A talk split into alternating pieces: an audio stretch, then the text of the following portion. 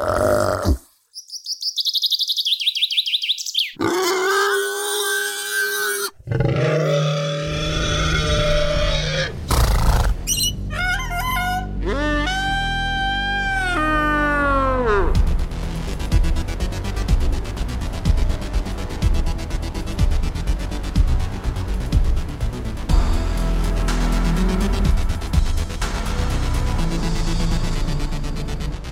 Hello, and welcome to Tonebenders, where we talk with the sonic artists behind our favorite films, series, and games. Today, we're going to be talking about the delicate art of capturing the sounds of the animal kingdom, from dangerous creatures to the cutest creatures imaginable, and everything in between. We have two fantastic guests to walk us through their experiences with field recording animals.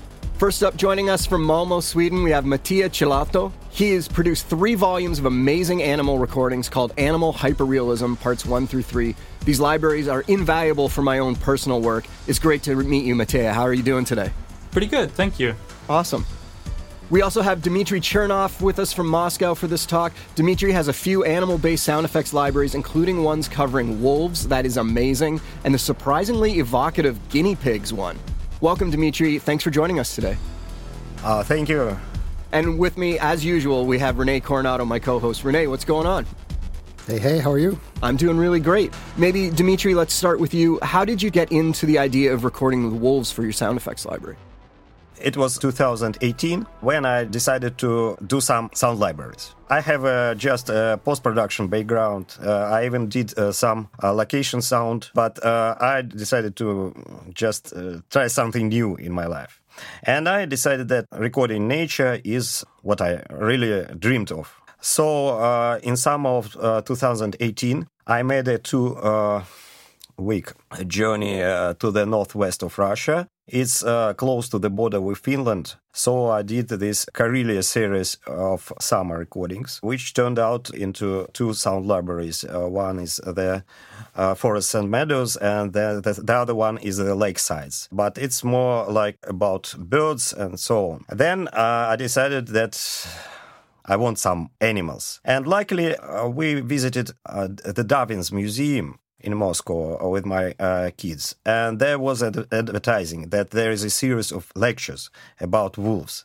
I attended all these lectures, and it was a gathering of fascinating people, uh, the explorers of wolves, people who make uh, sanctuaries for wolves, and getting in touch with them uh, was so intriguing that uh, it was absolutely clear that I need to do this library. So you went to a sanctuary for that? It's a sanctuary or a shelter. The place where the founders, they are just married couple and uh, their sister. They decided to save wolves that were once kept by people, and these people uh, thought that wolves uh, may be uh, pets or toys. Uh, keep them at their homes. Uh, of course, they couldn't cope with carnivores with dangerous animals uh, that need space for their um, life. They can't live in normal uh, people's homes. Also, they uh, picked up some mm, animals that were exploited uh, for filming or some other mm, stuff. So right. they saved these animals. Uh, they can't re- reintroduce them back into the nature, uh, can't let them back into forests. They don't know how to hunt. So they made this place where these wolves are kept at best conditions best food, uh, health care, and so on. Everything is private and uh, lives on donations from just uh, common people. No uh, help from uh, any uh, for profit organizations or from the state. Just pure enthusiasm. Yeah, that's very cool. That's that's very similar to the situation that Melissa Pons described with her wolf recording yeah, expedition. Yeah, yeah. and um, yeah, that's great that there's uh, there's something like that up there in the north of Russia as well. Mm-hmm. Mattia, do you want to talk a bit about how you deal with uh, what people call gatekeepers, like getting access to the animals? Because uh, you've got a wide range of animals in your library. Yeah, it's, it's unbelievable.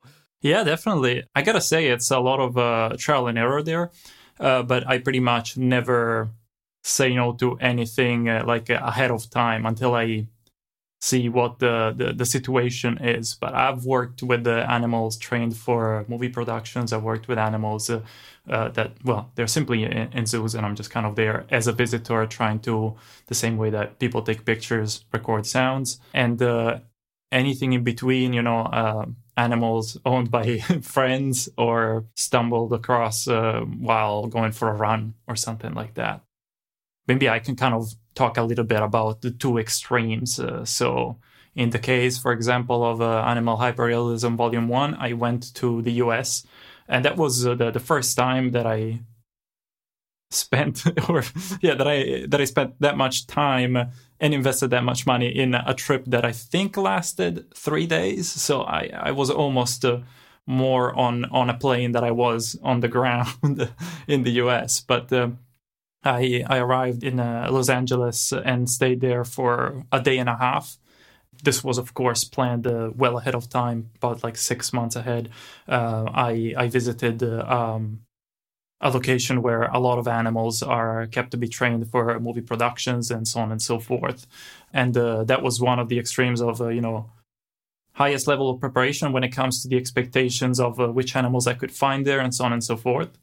Despite the fact that that rarely pans out the way that you think it would. For example, I went there to record a bear, and you know there, there was a, a an agreement that, that, that it could be possible, but when I arrived, it was pretty much uh, discarded like from the get go. But then I ended up recording a camel there, so you know you, you, you win some, you lose some.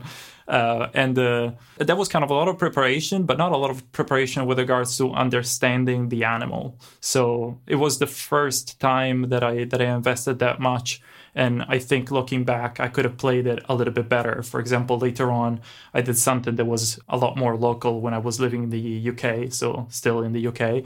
I ended up recording uh, lions with a lion tamer, the last one in, in the UK, which uh, is, of course, a very different career from what you may imagine thinking about that term and thinking about what it meant in the you know 80s or uh, or even 90s potentially. Uh, regardless, uh, in that case, for example, I shipped uh, my blimp to the lion tamer. Uh, they got uh, well, he allowed the, the, the lions to kind of get used to the idea of having a blimp around. And when I showed up, there was almost no interest in my presence.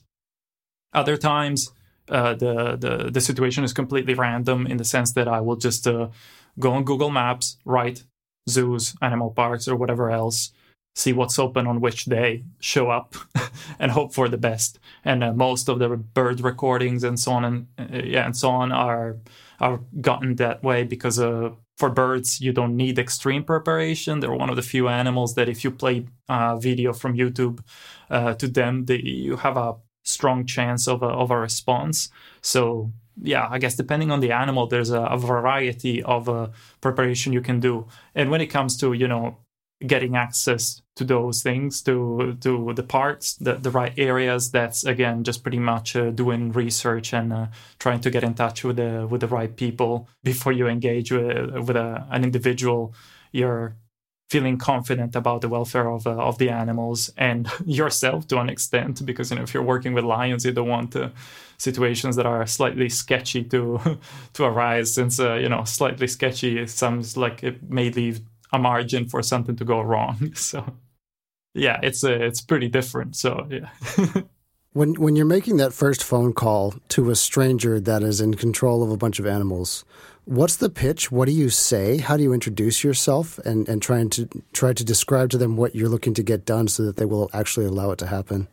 Yeah, that's that's a really good question. If it's someone that works in post production or you know someone that trains animals for any form of a linear media production, I'll try to explain it as if that's what I was doing. Meaning, I will say I, I, need to record vocalizations. I will record video because I always get video for you know for posterity to document everything and so on and so forth. And that's fairly easy, generally speaking. It's often hard to explain how much sound matters to me compared to someone that is a visual person and how little visuals matter to me compared to a visual person. So with regards to that, it's often funny because uh, someone may say, "Oh, absolutely no way, no, no, no, no, no. Where I am, there's just it's uh, the, the the room is too dark. Um, it's all covered in panels that are uh, made of foam. You'll hate it." I'm thinking, whoa, whoa, whoa, whoa. it sounds perfect, actually. please, uh, please, yes. Um, and other times, if if it's a zoo, generally it's fairly straightforward. I think the, the one thing that I want to get across when I get in touch with a zoo is for them to understand the size of the kit that I'm about to bring, because it's not like, uh, you know, an 8040 uh, or something fairly small and contained that an animal could not tell from a round cell phone. it's a it's a pretty large and sort of potentially intimidate, intimidating rig. So even if I get permission, of course, when I approach the animals, I pretty much start pointing the the uh, the blimp at them from 30 meters away and slowly and calmly walk towards them and see what the reaction is. If there's no reaction, then I know that it's more or less okay. And if they start to go away, then I know that it, it may be me and may be the blimp, but the combination either way doesn't work. So I can kind of, uh, you know, look for something else, I guess. And then, yeah, I guess uh, since I moved to Sweden, it's even more complicated because there's a language barrier as well as the weirdness of the task at hand. So, in that case, uh, having someone that can introduce you can uh, go a long way. Uh, but generally speaking, yeah, if I'm going uh, at a zoo, for example, I'll just ask whether it's not okay to show up with a blimp and if it is okay then when i'm there i already have the recorder so what i do is i normally i try to chase all the the keepers and uh, see if anyone knows about any habits that animals may have, um, get information over feeding times and how animals tend to react to that. Uh, a lot of those things uh, are almost impossible to plan because you cannot really get on the phone with a with a keeper beforehand and say, "Oh, I'd like to know, you know, the the rhythms of uh, of your pigs or whatever else." So that's kind of how it tends to work. It's uh, on the phone is pretty hard. Via email is even worse but in person it's the best only thing is you need to get to the point where you are in person that'll be the subtitle of this episode the rhythm of pigs uh-huh. Dmitry, when you were approaching the wolf sanctuary, what did, what did you tell them? Uh, really, I worked with uh, sanctuaries mostly. I've been uh, at the foxes uh, also, and I plan, I hope, uh, I have a history of maybe more than a year of uh, negotiations uh, with a sanctuary for little bears. They pick up uh, just born uh, little bears. Wow. In, uh, mostly in winter. They appear because some hunters kill their mother, and although there are there are laws that protect them, still every year there are a, a number of little bears that appear motherless and the sanctuary picks these bears and uh, lets them grow up uh, and go to the forest. They reintroduce them back. So, talking with such people and such organizations uh, is rather difficult.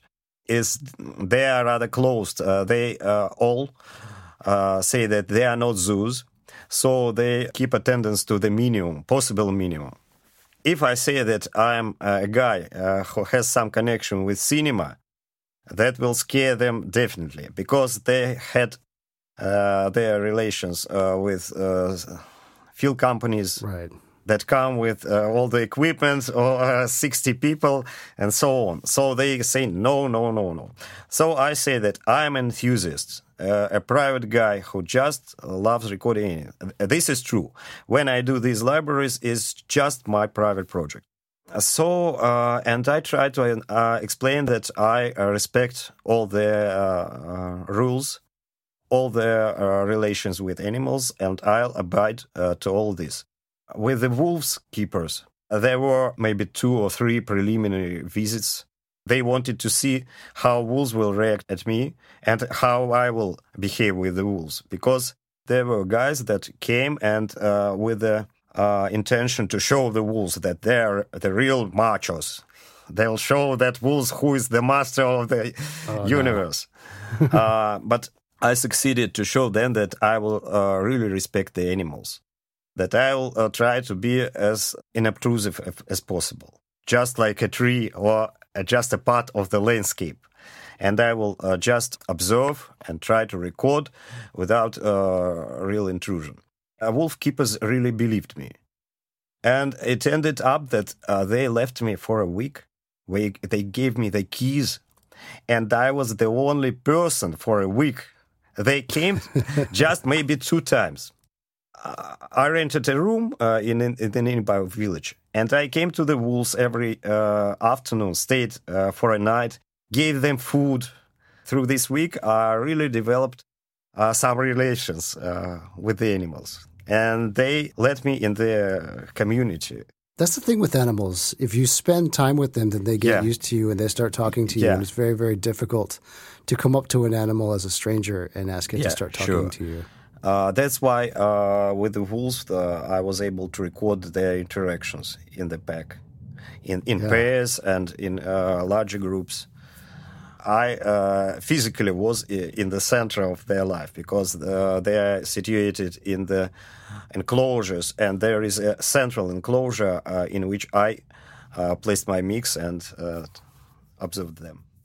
Wow. Do we want to talk a little bit about equipment and uh, philosophies of recording for a little bit? I know, for instance, Mattia, you are recording at some pretty crazy sample rates. Do you want to talk about your mics and your philosophy behind that? Yes, let's do it. So when I started uh, recording animals, I wanted to bring the same approach that I had on other libraries that I previously worked on. And uh, since I found uh, a lot of uh, joy in uh, discovering hidden treasures when using mics like the Sanken CO100, I thought, let's do it. Let's try to make this work. And from there on, it was a bit of a chain of uh, of events that led me to have a setup that is probably quite convoluted for the task at hand because generally I think field recordists run pretty light for recording animals. At the moment, for example, if, I start with the idea of having a Sanken CO100, which is the, the origin, um, I had it coupled with a 8050, which made sense to me because, of course, uh, you want the, the, the crispiness of uh, of uh, the, the, the CO100, but you also want the directionality and control, dynamic control of uh, the 8050. Then I thought a lot of sound libraries for animals are not stereo. So let's put a couple of 8040s in there and create a stereo image. And so that's already four mics.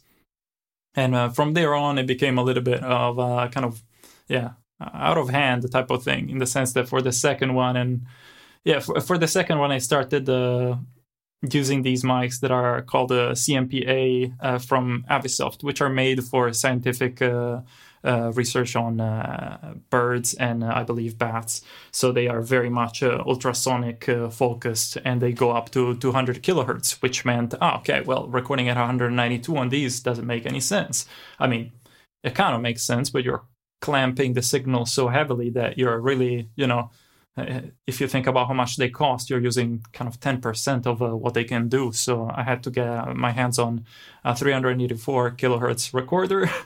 so you know, imagine every every single bit of equipment that I'm talking about goes into a bag, and all of a sudden you have someone in a zoo that when a monkey calls, uh, you see them running, but it's very cumbersome to run with this kit. So it's a it's a pretty crazy. I've done it for for a number of animals because I thought it was really worth it, especially for for birds. But strangely enough, even for crocodiles, I got really really good uh, results. It's not like, of course, the signal is not purely ultrasonic or ultrasonically focused, but uh, because they have a lot of kind of I guess chuffing type of uh, of sounds, um, it, it really helps uh, kind of even out a signal that otherwise would be quite low frequency focused. And that's how you tend to hear it in in other libraries. This is kind of the kit that i work with uh, at the moment. Sometimes i carry with me micro uzis just because they can get where sometimes other mics cannot get and i'm more confident leaving those behind and say uh, bat enclosure or something like that just in case uh, they get uh, too humid or whatever else. Since the 8040s, I've had uh, uh, a number of experiences where humidity was not exactly friendly to them.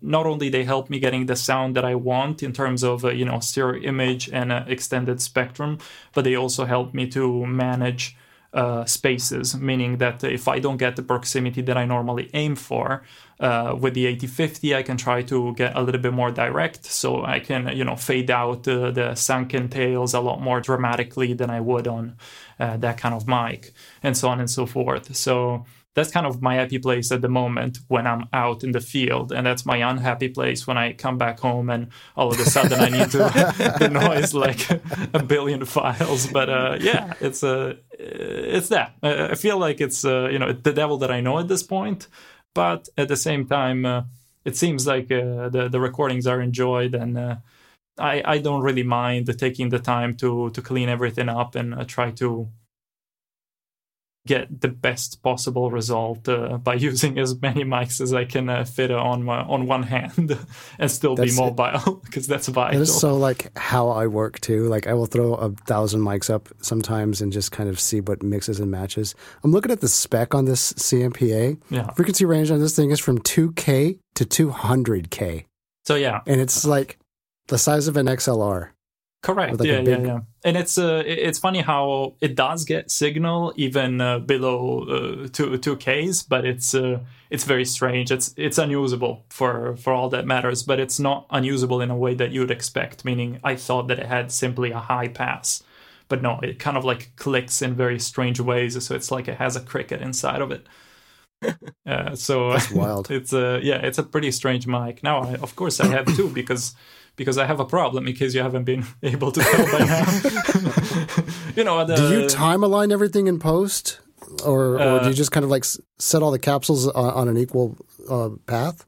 I I used to try the the, the latter, but. Uh, normally, what I do now is uh, I, I do time align depending on the content. For example, if you don't time align the recording of a territorial call of a lion, uh, I find that you get a lot of uh, the the power kind of dissipated, and all of a sudden it's not like the recording is muddy, but it really feels like you keep coming back to oh, when I was there, it just felt so different. Because every transient in the kind of part of uh, of the growl was aligned perfectly, and so it was like a you know a, a submachine gun to so to say, especially when you have yeah. so many mics that are high frequency focused. So uh, now I tend to yeah time align that way. The the more the low frequency content, the more I do it that way. I almost never do it with birds because they tend to sound natural no matter what.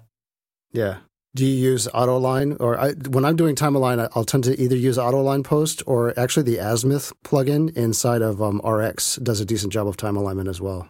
Yeah, uh, can you remind me? Is AutoAlign? Do you mean like the plugin that is called AutoAlign, or the? Yeah, yeah. So it's like it's a dialogue alignment that's supposed to be used yeah. for like when you have multiple lavs up, right? okay. And, and that actually does a really nice job of time alignment. Kind of well. like VocAlign.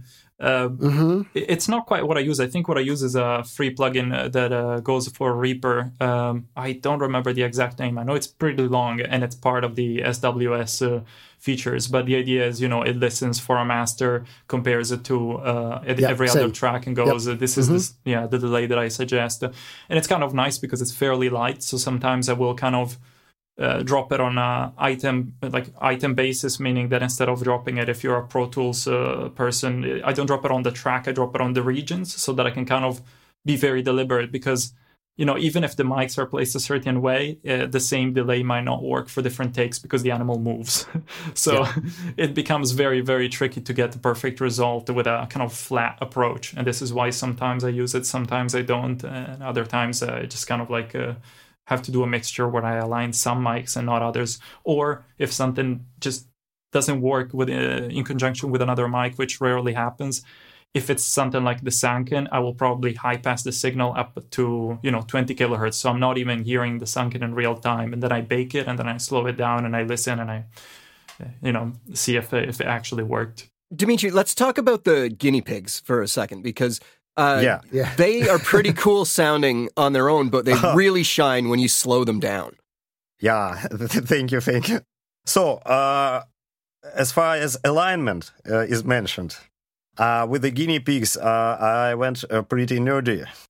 So I use AutoAlign Post, and I even went as far as slowing down it four times and then applying the AutoAlign post. Oh wow! Okay, that's cool. Maybe it's uh, overkill. I think that uh, just it does the alignment uh, even at normal uh, speed rather nicely. Uh, the idea of the guinea pigs uh, came from Jason Jennings. he contacted me on Slack, and he's seen that I do some animals. and he asked uh, whether I have the recordings or can I do some stuff. And so we discussed what he needed. Uh, he needed just the normal speed, but rather close up. And I tried uh, doing uh, close ups, and my rig, uh, which uh, was developed during this project, is like this there's a cardioid from Nevaton, this MC59C small mic. then on top of that sits another Nevaton uh, mic. Uh, it's called Twin. There's only one sample of it. I have it. uh, it's uh, it looks like a figure of eight, but in fact uh, it's two cardioids uh, facing the opposite sides at 180 degrees. So I get three cardioids, one facing front and two facing to the sides. This is my uh, LCR for the normal frequency range. And then on top of that sits one uh, CO100K. Uh, so this rig uh, is mo- was mostly used uh, for the group recordings. For the single ones, I just used uh, the mono because the peaks themselves are, are rather small, and so I consider them just a point source. I don't think yeah. that they need uh, stereo width when there's one peak. The pigs themselves appear to be uh, an extremely difficult species for recording compared to the wolves. Wolves are big. Uh, you can uh, it's difficult to get very close to them, but they are at least they are loud. they are not cats, but uh, cats, but they are not so noisy. Uh, guinea pigs uh, have a rather heavy body on very short, stiff legs with big claws. So this thing is moving constantly, and in a normal cage, it's a storm of uh, useless sound. Very difficult to get the vocals. So it was an enormous number of attempts to minimize the sound of their steps and their constant bumping into the walls of the cage. So I've built a special enclosure using uh, bass traps uh, as the walls and there was a multi-layered uh, flooring uh, uh underneath to uh, dampen those steps. Uh, and the pigs were put into this enclosure, and then the mic was lowered there from the top. so then in post, I did the normal range stuff separately, the Sanken, and then there's a stereo mix uh, uh, to uh, facilitate the usage of this mix at any possible speed. Yeah. So they sound cool both at normal speed, at twice speed, and slowed four times.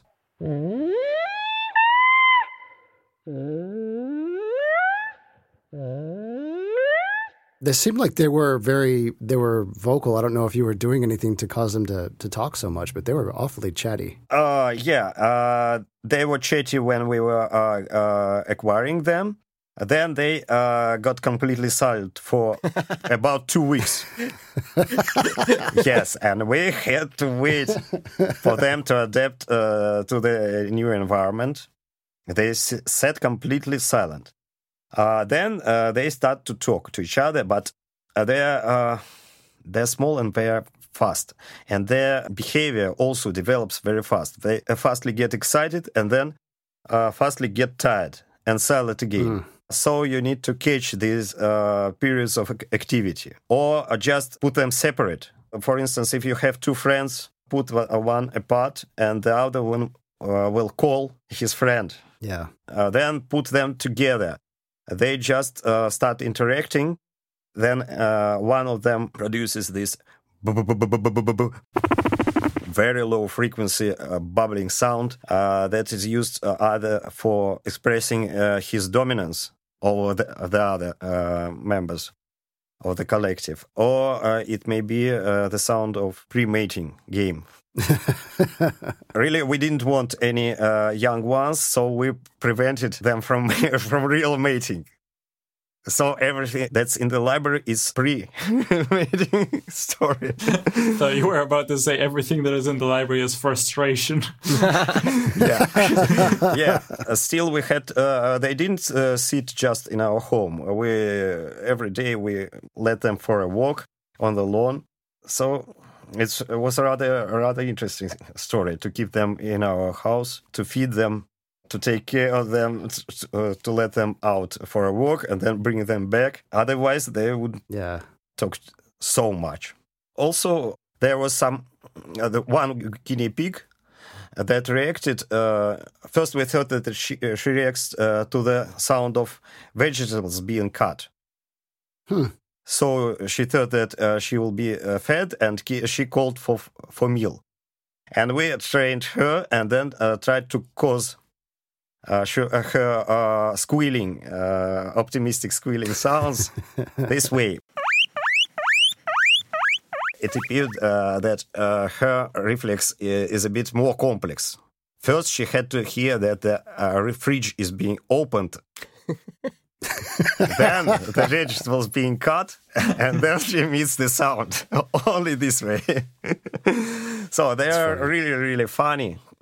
Thinking about the idea of the patience that is needed to record animals, you mentioned that you went weeks with them not making any noise. Mattia, do you want to talk about uh, when you went to go record the Stanley Crane? Yeah, sure. Uh, that was uh, again for the, if I remember correctly, it was the first collection that I that I worked on, and uh, uh, this was one of the first trips I did alone, and uh, just showed up uh, at the zoo. And uh, you know, sometimes it will happen that the chatty animals are chatty as you pass by, and uh, and you immediately manage to get what you need, uh, and uh, and you can kind of move on. Other times you pass in front of an enclosure, the animal is silent, you wait for a little, and uh, you know they will probably not be that chatty, so you you keep going. You know, it's very hard to predict which animal will be chatty and which one will not. In this case, uh, what the worst case scenario that can happen is that an animal happens to be making the sound that will make three times a day exactly as you pass in front of it. So all of a sudden you have this huge expectation of okay, the sound was incredible. I'm here, so I'll just uh, you know stick around for Do it again, animal.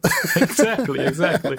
And so I think I was there for, for recording this specific animal for something like six hours. Uh, six hours of just kind of telling myself, okay, this is just the last take. I'll just be here for another 30 minutes. And then I'll just walk away. I'll go to, to record a few other animals, and then I'll come back and uh, and um, see if maybe I can get some more. Oh, I'm back already.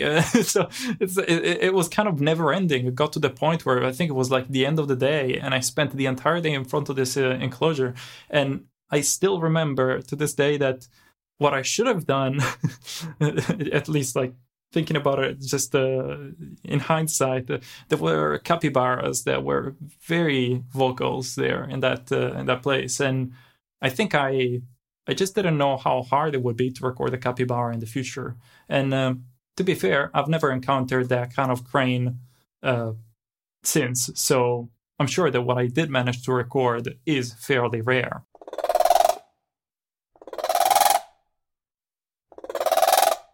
but capybaras have this very strange kind of miniature horse eagle owl kind of sound going on which is a like a very interesting. And um i thought on the day that it might not have been that easy to record but uh, it definitely must have been harder to record that crane. So yeah it's just funky how these mistakes are very hard to to avoid when you are in the spot and you're thinking well but I think I have six uh, six takes, and if I have eight, then maybe I can make uh, two files. But I would really like to have ten, and so like you keep thinking about these things, and maybe one goes off, and you're like, was it off axis? I don't know if it was off axis, but I cannot stop and monitor because if it will make the sound again, that I'll never forgive myself. so there's all these things, and uh, especially with that crane, I remember starting to. Uh, things finally picked up when I managed to record it with my phone uh, because you know MixPre it's very hard to then kind of immediately store the file on a computer and play it back to the bird.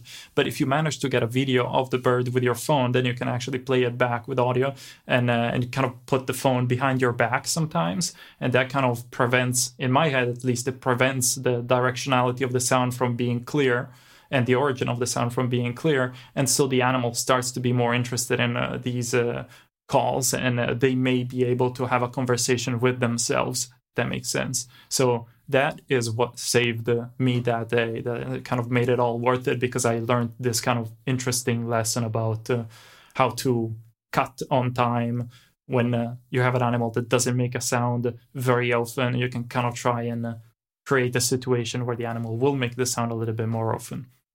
That's a super cool trick. Yeah, it's uh, it doesn't work with everything, but interestingly enough, it can work even on uh, animals as big as lions if you have the right speakers at the right distance. So I've had the same uh, kind of approach for recording uh, lion territorial calls, and we had like a jeep with huge speakers, all doors open, and uh, we pretty much blasted these uh, territorial calls. Uh, the previous day, I was there to try and record them, and they didn't make a single sound. But uh, two minutes into the playback from from the jeep, which was like 300 meters away, and they started vocalizing, and at that point, I was next to them.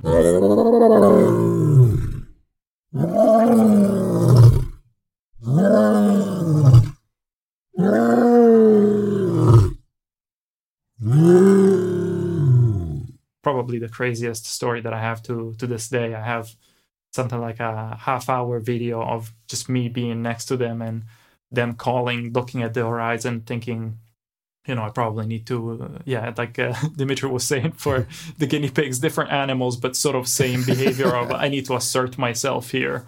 Uh, but luckily, it was always kind of pointing at the at the distance, so there was no menacing tones towards me. In fact, I felt pretty invisible at that time because the animal would just kind of go backwards and forwards without looking at me at all. I was going to say, what does it feel like as a human being standing next to a lion in that proximity that is doing its territorial calls like that? Like there, there has to be something there. It's uh, incredibly humbling i think. Uh, it's very different if you're recording roars because when you're recording roars you're just having to bypass you know that survival instinct of uh, flinching and uh, closing your eyes and trying to move etc but with the territorial calls they are very different. It's a, just a different type of sound. It still shows the size of the animal but it really doesn't feel meant to be threatening in the short term if that makes sense so I can tell you, I can clearly recall my chest vibrating when hearing it, and because I was monitoring with the gun range headphones, so quite uh, you know quite a lot of padding. Uh, I could feel all of that, but I could not really hear it because I was monitoring fairly quiet. So it didn't add up in my in my head. And then when I got home, I, I thought, wow, okay, that's kind of how it sounded. But into, interestingly enough, it took me a really long time to to mix all the mics in such a way that I felt it was kind of representative of what I experienced on that day because I felt it so much more than I heard it, and so that yeah. that was uh, really really interesting. What about with wolves, Dmitry? Regarding the territorial calls, uh, the howling is their territorial call. The territory is kept by the pack, and so the pack howling designates that uh, this is their territory, uh, and the other packs uh, hear them and don't come, don't cross the borders. Regarding the roars, the growls, yeah, it's very intimidating.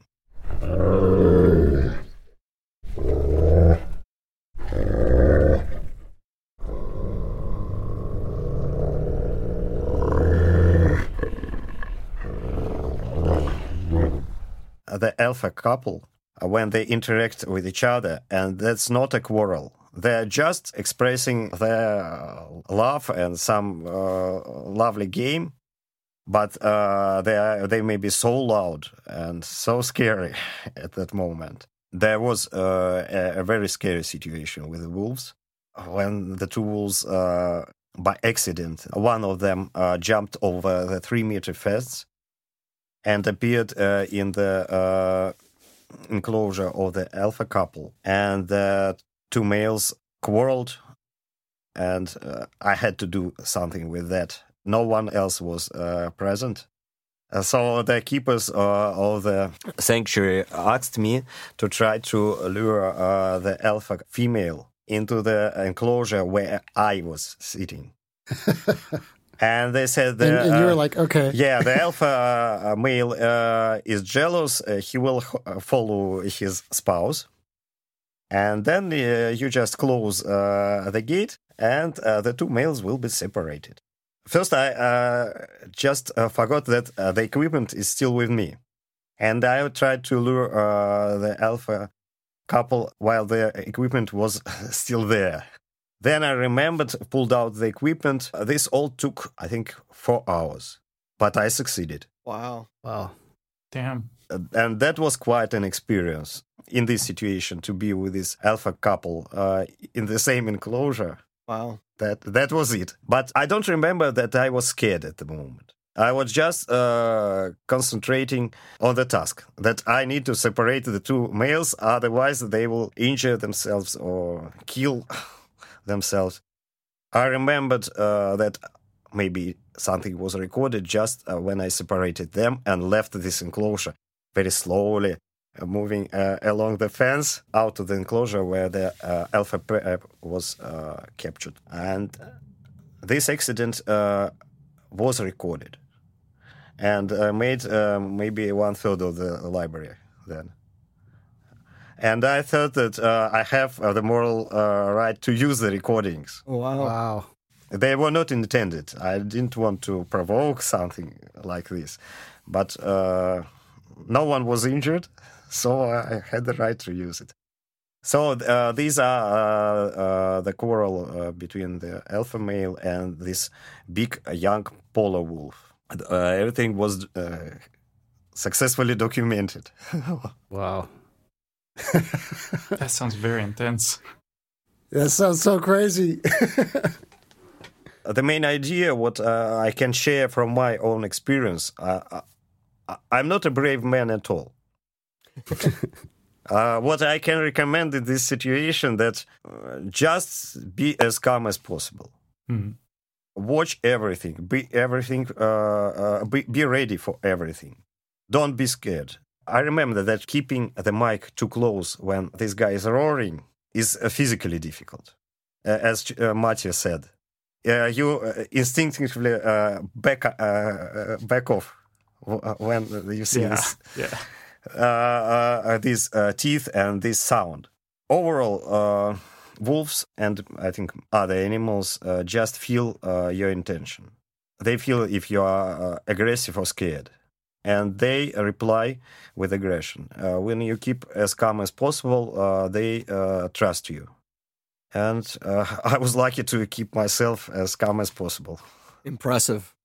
Yeah, I feel the same way about the that statement over you know animals being able to to read you Yeah, in a way. At the same time, I keep thinking the idea of separating the two males to get the male and the female in a cage with you. Yeah. You are a male, so it's just that sometimes animals will not make that much of a of a distinction in between uh, you know humans and uh, and themselves. So to an extent, I feel like I would have been very worried uh, trying that out. But I guess in the moment, you know that it Mhm. should be fine. I see what's what we are talking about.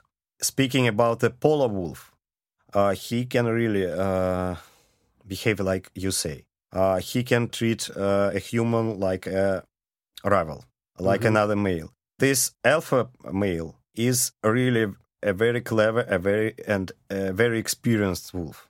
His uh, temper and his character is uh, really, really well uh, developed. That is why uh, other wolves consider him uh, the master of the pack. He really can control himself and the situation around him. He is not uh, absolutely not stupid, and uh, he controls everything.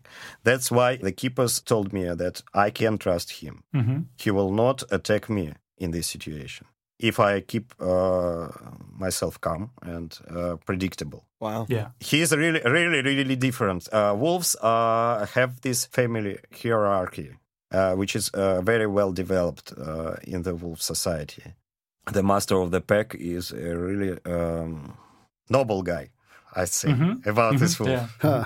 Awesome. Well, there's a million things that we'd like to talk to you guys about. We might have to d- incorporate a part two to this talk. With that, uh, let's wrap it up. Thank you very much for talking to us today. It was really interesting to hear your adventures with the animals, and uh, also, obviously, super interesting to hear the sounds that came out of it. Uh, we'll put links to your various libraries up on the episode page for this one. So, uh, Yes, beautiful work both of you did. thank you very much, Dmitry, Mattia. It was great talking to you. Thank you. thank you very much that was a great evening A true pleasure. That was a fun talk. I'm always amazed at people who have such a good grasp of English as a second language. I would be lost if we had to do that interview in Russian. This episode was edited and mixed by Andrew Malad. Andrew is a Los Angeles based freelance audio engineer and music producer. You can follow them on Twitter or Instagram at Shubu Time, spelled S H U B U Time. Thanks so much, Andrew. It was awesome working with you. Andrew will be getting a free copy of the amazing sound library Sonic Springs from Katrina Amsler. You can find a link to this library on this episode's page. On behalf of Mattia, Dmitry, and René, my name is Tim Muirhead. Thanks for listening to Tonebenders. Stay tuned after the credits to listen to some of the amazing recordings we talked about during this episode. First up will be the guinea pigs, then a selection of animals from Mattia. Finally, nice wolf recordings to take us out. Tonebenders is produced by Timothy Muirhead, René Coronado, and Teresa Morrow. Theme music is by Mark Straight. Send your emails to info at tonebenderspodcast.com. Follow us on Twitter via at the Tonebenders and join Tonebenders Podcast on Facebook. Support this podcast. You can use our links when you shop with Amazon or B&H, or leave us a tip. Just go to tonebenderspodcast.com and click the support button. Thanks for listening. Are you looking for more audio related podcasts to listen to? Tonebenders is part of the Audio Podcast Alliance, featuring a hand picked selection of the very best podcasts about sound. Be sure to hear the latest episodes from our friends in the community at audiopodcast.org.